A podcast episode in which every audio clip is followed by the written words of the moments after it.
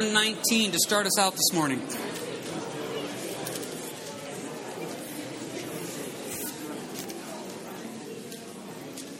Luke 23 and John 19 to start us out. Let's do the smart thing, and why don't we pray? Father God, wisdom and guidance as we get ready to go into this. This word means nothing without your spirit guiding and teaching, Lord. And we pray that you would teach and we would listen. In your name, amen. Continuing our study here through the book of Luke, if you weren't with us the last couple weeks, we studied out the trials of Jesus a few weeks ago, and last week was Christ on the cross. And we left off here in Luke 23, right at the end of verse 49, with Christ dying on the cross. So we're going to pick it up this morning here, and Lord willing, time willing, we're going to finish up chapter 23 and get into the first half of 24. Some great stuff here about Christ being buried, but most importantly, about the tomb being empty. Cannot stress to you the importance of the tomb being empty. But with that being said, let's jump into this. Where we left off last week, Christ has just died on the cross, verse 50. Now, behold, there was a man named Joseph, a council member, a good and just man. He had not consented to their decision, indeed. He was from Arimathea, a city of the Jews, who himself was also waiting for the kingdom of God. This man went to Pilate and asked for the body of Jesus. Then he took it down, wrapped it in linen, and laid it in a tomb that was hewn out of the rock where no one had ever lain before. That day was the preparation, the Sabbath drew near. And the women who had come with him from Galilee followed after, and they observed the tomb and how the body was laid. Then they returned and prepared spices and fragrant oils, and they rested on the Sabbath according to the commandment. We're introduced here to Joseph of Arimathea, a man that asked for the body of Jesus, but a little bit more detail is needed about him. If we only study it out here in Luke 23, we're missing some key details. That's why I wanted you to go to John 19. Look at the count of John. A little bit more detail here given. John 19, verse 38. John 19, verse 38. It says, After this, Joseph of Arimathea, being a disciple of Jesus, but secretly, for fear of the Jews, asked Pilate that he might take away the body of Jesus, and Pilate came and gave him permission, so he came and took the body of Jesus. Joseph was a secret disciple. Now, when you first hear that, it sounds kind of cool. Secret disciple. This is not a good secret disciple. He was had his faith was in secret because it comes right out and says in verse 38, for fear of the Jews. And they were introduced to another person, verse 39. And Nicodemus, who at first came to Jesus by night, also came bringing a mixture of myrrh and aloes, about a 100 pounds. Then they took the body of Jesus and bound it in strips of linen with the spices, as the custom of the Jews is to bury. Now, in the place where he was crucified, there was a garden. And in the garden was a new tomb in which no one had yet been laid. So there they laid Jesus because of the Jews' preparation day, for the tomb was nearby. The Jews did not embalm, and so what they did is they would take these cloths and wrap the body, and in between the layers of the cloth, they would place spices and herbs to help with the smell as the body would be decomposing. But we're introduced to Joseph and we're introduced to Nicodemus. Joseph, the secret disciple, verse 38. Nicodemus, the man that came at night. Now, if you remember Nicodemus, it was back in John 3. He came to Jesus and he asked this question. He butters him up. Jesus, we know that you're a great, wonderful teacher, etc., etc. Only the things of God could come through you. Jesus basically ignores everything he says. He comes right on verse 3 and says, Nicodemus, you must be born again. Let's just get right to the point, Nicodemus. Now, Nicodemus came at night. And I heard one pastor tell me that Nicodemus came at night because it was really hot during the day and they wanted the cooler weather. No, I don't think Nicodemus wanted to be seen. Came at night. Joseph, the secret disciple. Now, it's easy to pick on them. Secret disciples coming at night. Why? Let's just be honest. Sometimes we're ashamed to call ourselves Christians. We all have had moments where we're afraid to take a stand for something. I remember when I first got saved, I had no fear in any way whatsoever of spreading the gospel. I got saved. It was new. It was exciting. It was fun. Anybody I met would get a chance to share Christ with, even if they didn't want to hear about Christ. I made sure uh, they heard about Christ. After I walked with the Lord for a while, I started thinking about things, about burning bridges. And I have to work with these people and deal with these people for a while, so I should probably tone it down. And then I started thinking, well, maybe I don't have to push it so much. So what happens is this fervor and this excitement. Now, we may say it was replaced with wisdom, but I look at my own heart and I started realizing there was times where I just didn't really want to be as open as I could about Jesus. Think of these passages. You don't have to turn there, but just write them down. Paul writes in Romans 1:16, "For I am not ashamed of the gospel of Christ." Not ashamed of the gospel. He also wrote in 2 Timothy 1:8, not to be ashamed of the testimony of Jesus. Are you afraid to take a stand? Are you afraid to be open about who you are and your beliefs in the Lord? Joseph and Nicodemus, by them coming and asking for the body of Jesus, they are taking a huge public stance.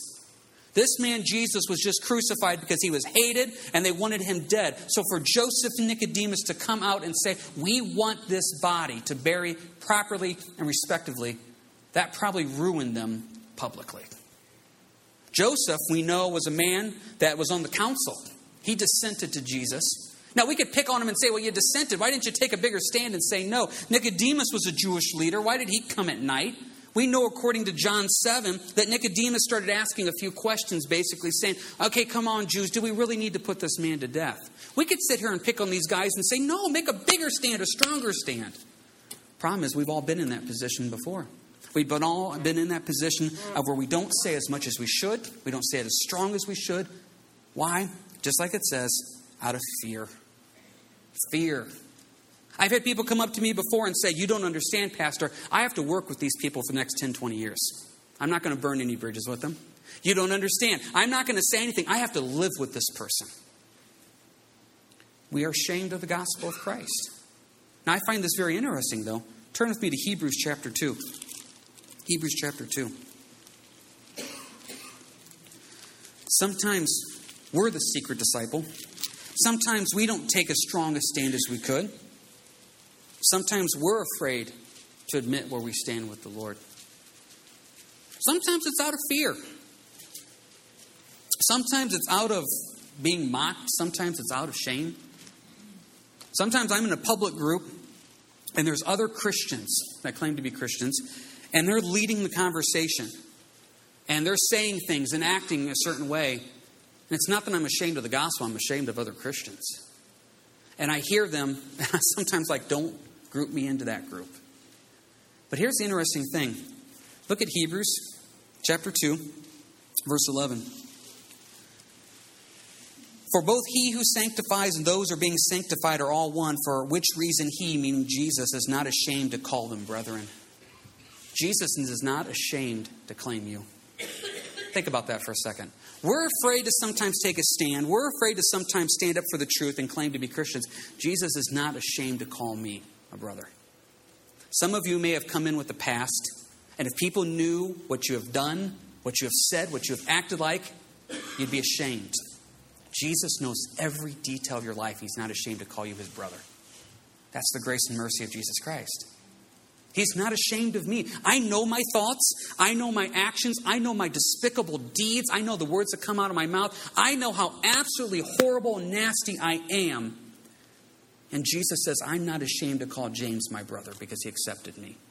That's an amazing thing. And to go one step further, stay in the book of Hebrews and go to Hebrews chapter 11, please. Hebrews 11.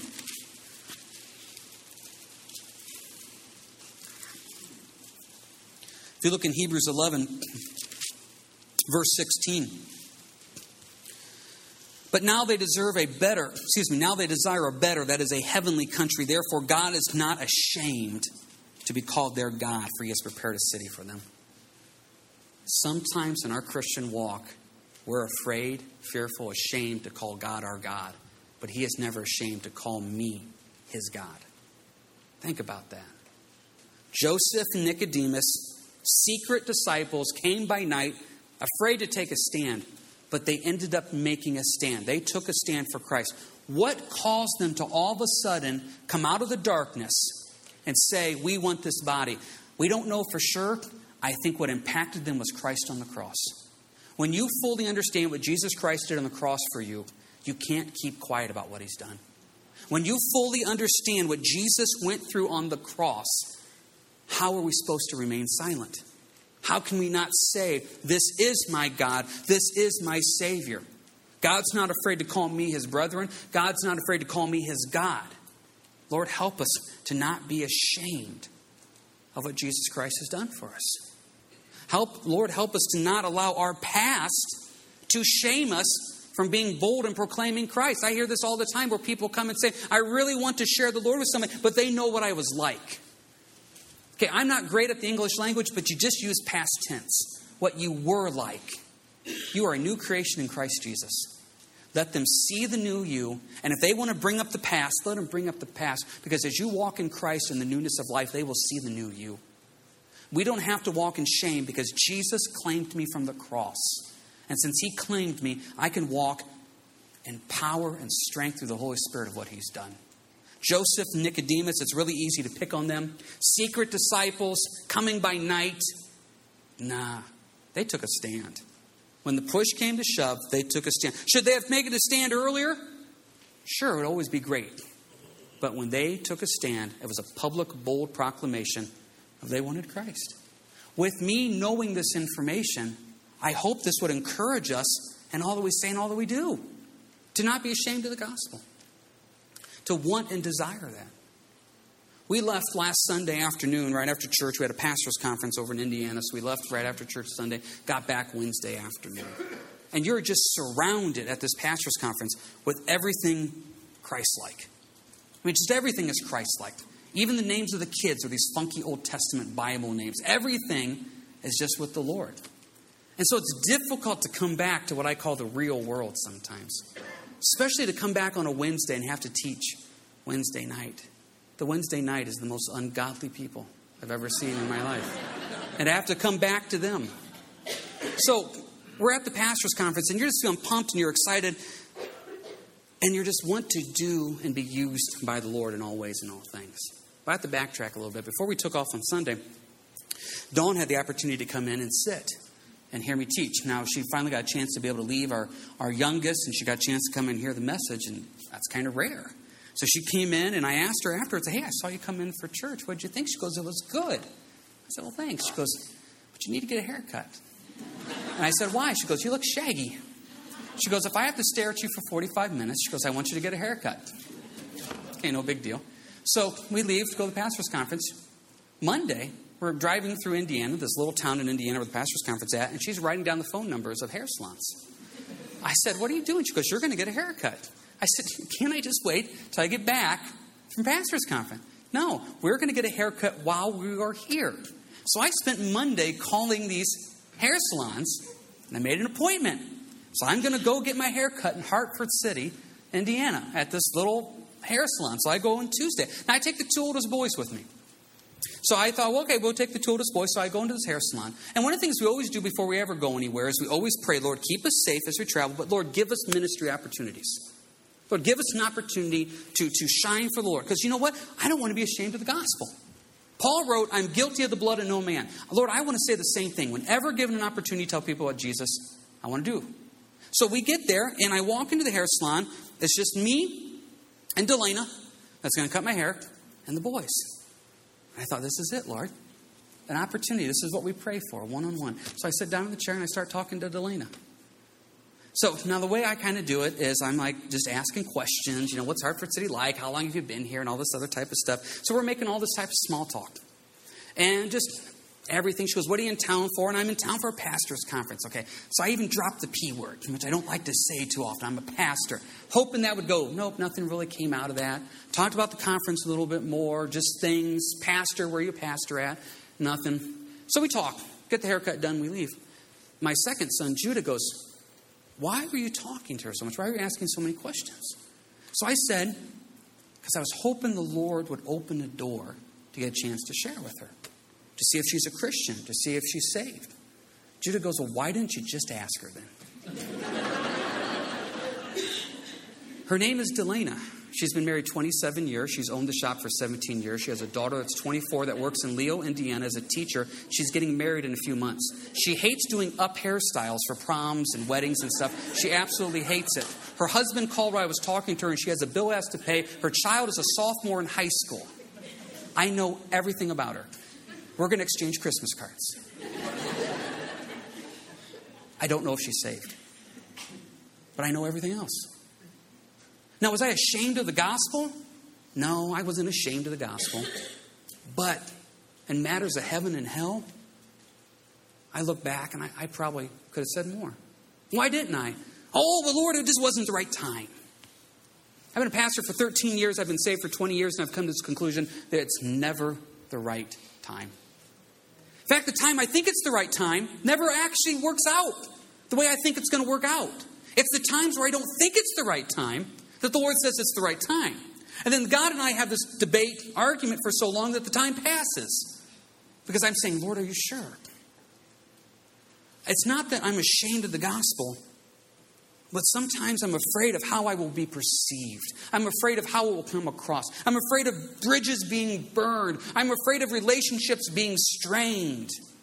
Joseph and Nicodemus went and said, We want this man's body.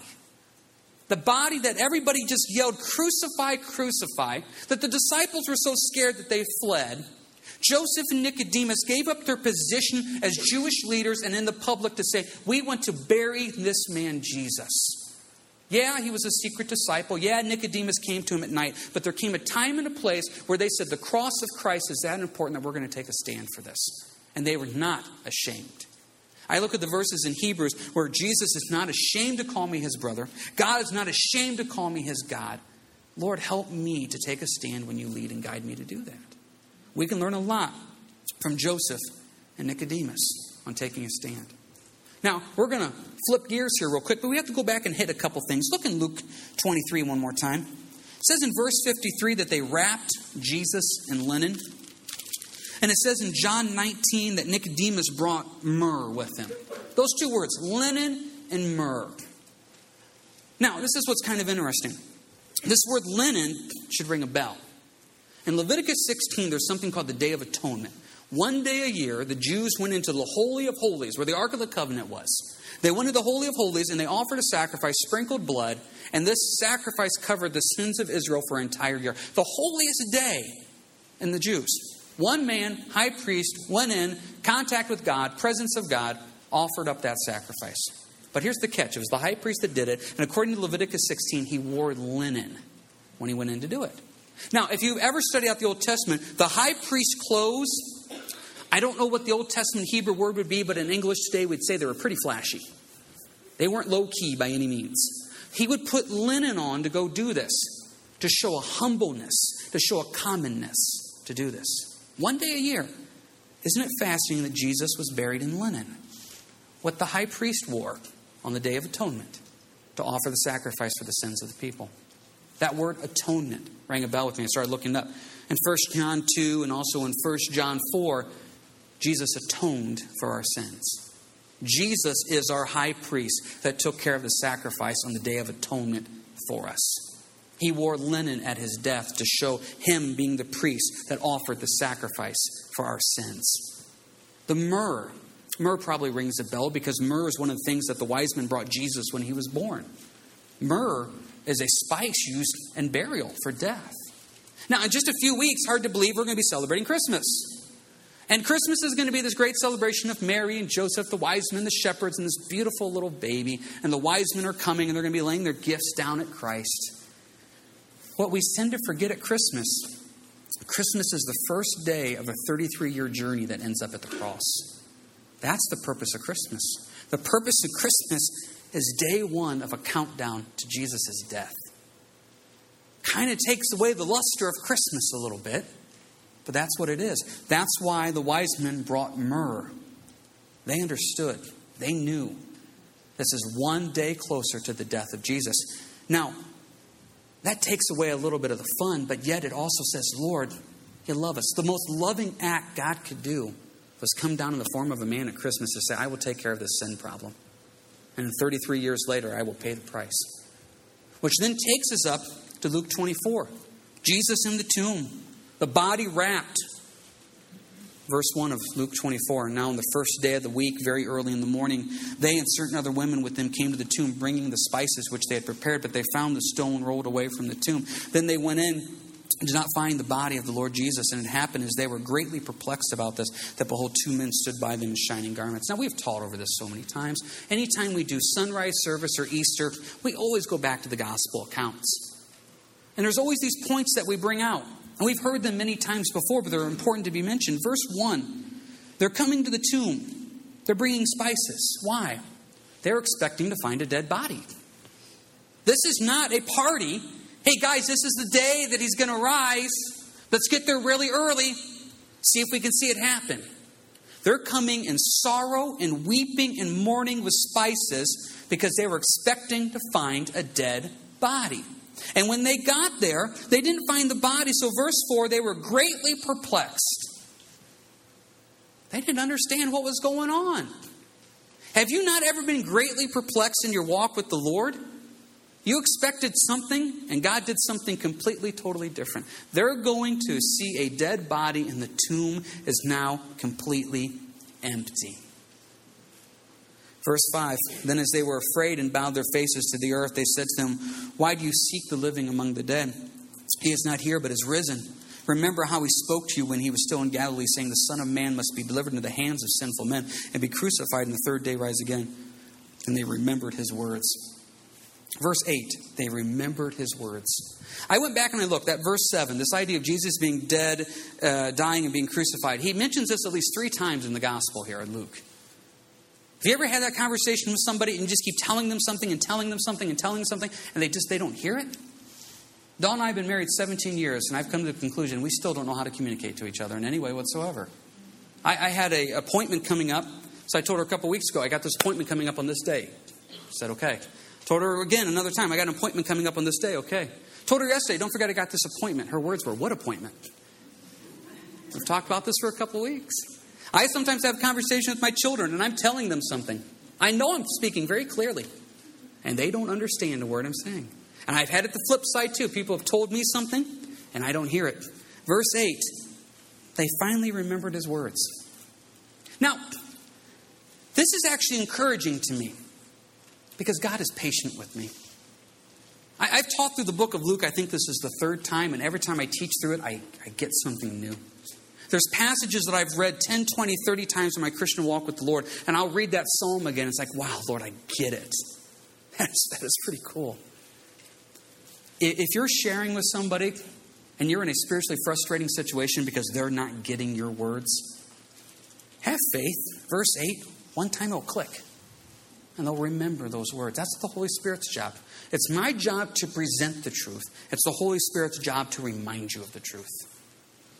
And so they will remember those words eventually, and God, it will all come together. And I've had those epiphany moments in my Christian walk where it's like, wow, Lord, I get it. I've read that passage how many times, but I get it now. Thank you for your patience with me. I got to be honest, I'm the type of guy, it's very difficult for me to repeat stories. Something happens, I don't mind repeating it the first time. The second time, it's harder.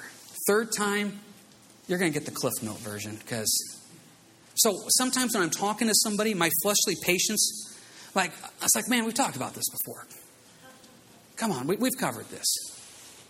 I bet I can go back and look at my emails and texts, and I've sent you that verse 20 times. Lord has patience with me. I need to have patience with other people too, because there's times where people have to have patience with me. We don't get it all at the same time. We don't. The disciples didn't get it right away, but when they got it, it impacted them. Verse 9. Then they returned from the tomb and told all these things to the eleven and to all the rest. It was Mary Magdalene and Joanna, Mary, the mother of James, and the other women with them who told these things to the apostles. And their words seemed to them like idle tales. And they did not believe them, but Peter rose and ran to the tomb, and stooping down, he saw the linen cloths lying by themselves, and he departed, marveling to himself at what had happened. Look at this. This just sums it up perfectly. Verse 7 Jesus died for you. Verse 8, they got it. Verse 11, nonsense to other people. That's Christianity. When you share the gospel with somebody, they're either going to get it or it's an idle tale of nonsense to them. That's really how, how simple it is. You may be right now really witnessing and your heart breaking for people and for ministries, and, and you're, you're pouring your life into a ministry or somebody or something, and there's just no fruit. They're taking it as idle tales and nonsense. See, Jesus is very divisive. You either get it or you don't. They got it in verse 8, other ones didn't. And I see people coming with such frustration, saying, I've told them, I've shared with them, I've spoken to them, why don't they get it? Their heart's not ready for it yet. Remember last week we talked about the, the thieves on the cross with Christ. They saw the exact same thing. They heard the exact same words. One thief got it, one didn't. One heart was prepared and ready, one heart wasn't. Just keep presenting the truth. If they think it's idle tales and nonsense, you just keep being a light and a witness in all that you say and do. Hopefully, they'll get up to verse 8 one day and they'll get it. It will click. It's not our job to make them get it, it's our job to present the truth and then allow the Holy Spirit to work on their lives and to work on their hearts. That's our job, to present it. See, this tomb is empty. That's the most amazing thing that's ever happened in the world. I think we say this most every Easter. Any one of us could get on the cross and die for the sins of the world. Any one of us. But three days later, our body is still going to be in that tomb. I can get on a cross right now and say, I'm going to suffer for the sins of the world. But in three days later, my grave will still have a body in it. By the tomb being empty, it shows Jesus won, death has been defeated, sins have been taken care of, the sacrifice have been, has been accepted. It shows it all. And we got to remember that. But now we need to take that point and go one step further. At this pastor's conference, I love going to the pastor's conference because I can steal good points. This pastor had a great point, and he brought up macro and microeconomics. Now, I'm a finance major. I love macro and microeconomics. Don't worry, we're not actually going to talk about it. Highly simplified, macroeconomics is the economics of the big picture, microeconomics is the economics of the little picture. But he talked about some Christians have macro and micro faith. He said, macro faith, they see the big picture. Jesus Christ died on the cross for their sins. They get it. They understand it. They, they get the idea of the tomb being empty. They get the idea of heaven is awaiting them and Jesus' blood has covered their sins. Macro faith. But they don't have micro faith on a day to day basis living in Him. I run into this all the time. First story will be about you. I'll pick on you, then I'll pick on me. People will come in and they'll be completely flattened by something in life. They'll have a big problem at work, a big problem at home, and they are just completely struck down by this, and their faith is shattered. And I'll ask them, Do you believe that Jesus Christ died on the cross for your sins? Oh, yeah. Do you believe that, that He rose the third day? You bet. Do you believe that, that you have heaven waiting for you? You bet. I do believe all that. But yet you don't believe God can help you in this little problem at work tomorrow. So let me get this straight, and I'll pick on him a little bit in love. I'll say, So you believe this? There's a God in heaven that wanted to save sinful mankind. So he became a man and he picked a virgin to have a baby. So the virgin had a baby, and this baby then lived for 33 years on this earth, and it grew into a man. And this man could raise the dead, cast out demons, change water into wine, heal the sick. And this man was also created the world in six days. This man died a horrible death on the cross. Three days later, I mean, he was dead for three days. Three days later, rose, and then ascended into heaven 40 days later, and is now at the right hand of God. And he also sent down the Holy Spirit to live inside of us. And you believe all that? Yes. But what about tomorrow at work? Oh, tomorrow's going to be awful. It's going to be the worst day ever. God's not going to be able to get me through it. You got macro faith, but where's your micro faith? You got the big picture. If you can believe the big picture, you can believe the little tiny details of this life that do not compare to eternity. Moses can part the Red Sea and Jonah can live in a fish for three days. But tomorrow's going to be awful. Macro faith versus micro faith. We need to have both. And I see Christians that will never doubt Jesus as God and salvation, but their day to day walk with Christ is a complete, utter train wreck because they don't have the micro faith of getting through daily things with their Savior. We all do this. I had a situation recently, just actually, it was just uh, Friday. Just happened Friday. I was looking for a piece of paper. It was a very important piece of paper. It was a piece of paper that we needed out here at church. And I'm the most unorganized person you've ever met. And I was very proud of myself with this piece of paper. I, I, kept this piece of paper. I knew what this piece of paper was. It had very important information we needed out here at church, and I had it. So, Nancy calls me, says, Hey, I need this piece of paper. It has this amount on it that we need for the church. And I said, No problem. I got that piece of paper. Felt so proud of myself. I go to Dawn. Dawn, where's this piece of paper at? that uh, I set aside. She goes, This piece of paper? And I said, No, not that piece of paper, that piece of paper. She goes, Oh, I recycled that, I think. Yeah, she's awful. Good golly. I said, I, She goes, No, I don't think I recycled it. So she goes, So we start looking for piece of paper. I called Nancy, I told Nancy, I said, I'm going to get this piece of paper back to you. Now, you have to know Nancy a little bit. When she gets angry, she gets very guttural. She sounds very demonic, and she gets scary. And you don't want to mess with Nancy. So I'm walking in fear of Nancy. You know who's worse than Nancy? Rose is worse than Nancy. So the two women that take care of the finances at the church need this piece of paper. I can't find this piece of paper. So guess what happened to James's micro faith? I'm walking around the house getting gruff. Where's that piece of paper? I knew I had that piece of paper. I set it down someplace. I knew that I'm, i got flashlights out in the van. I'm going through the recycling. I'm going through trash cans. The boys are coming up to me saying, Dad, there's flying unicorns outside. And I said, I don't care. We've got to find this piece of paper.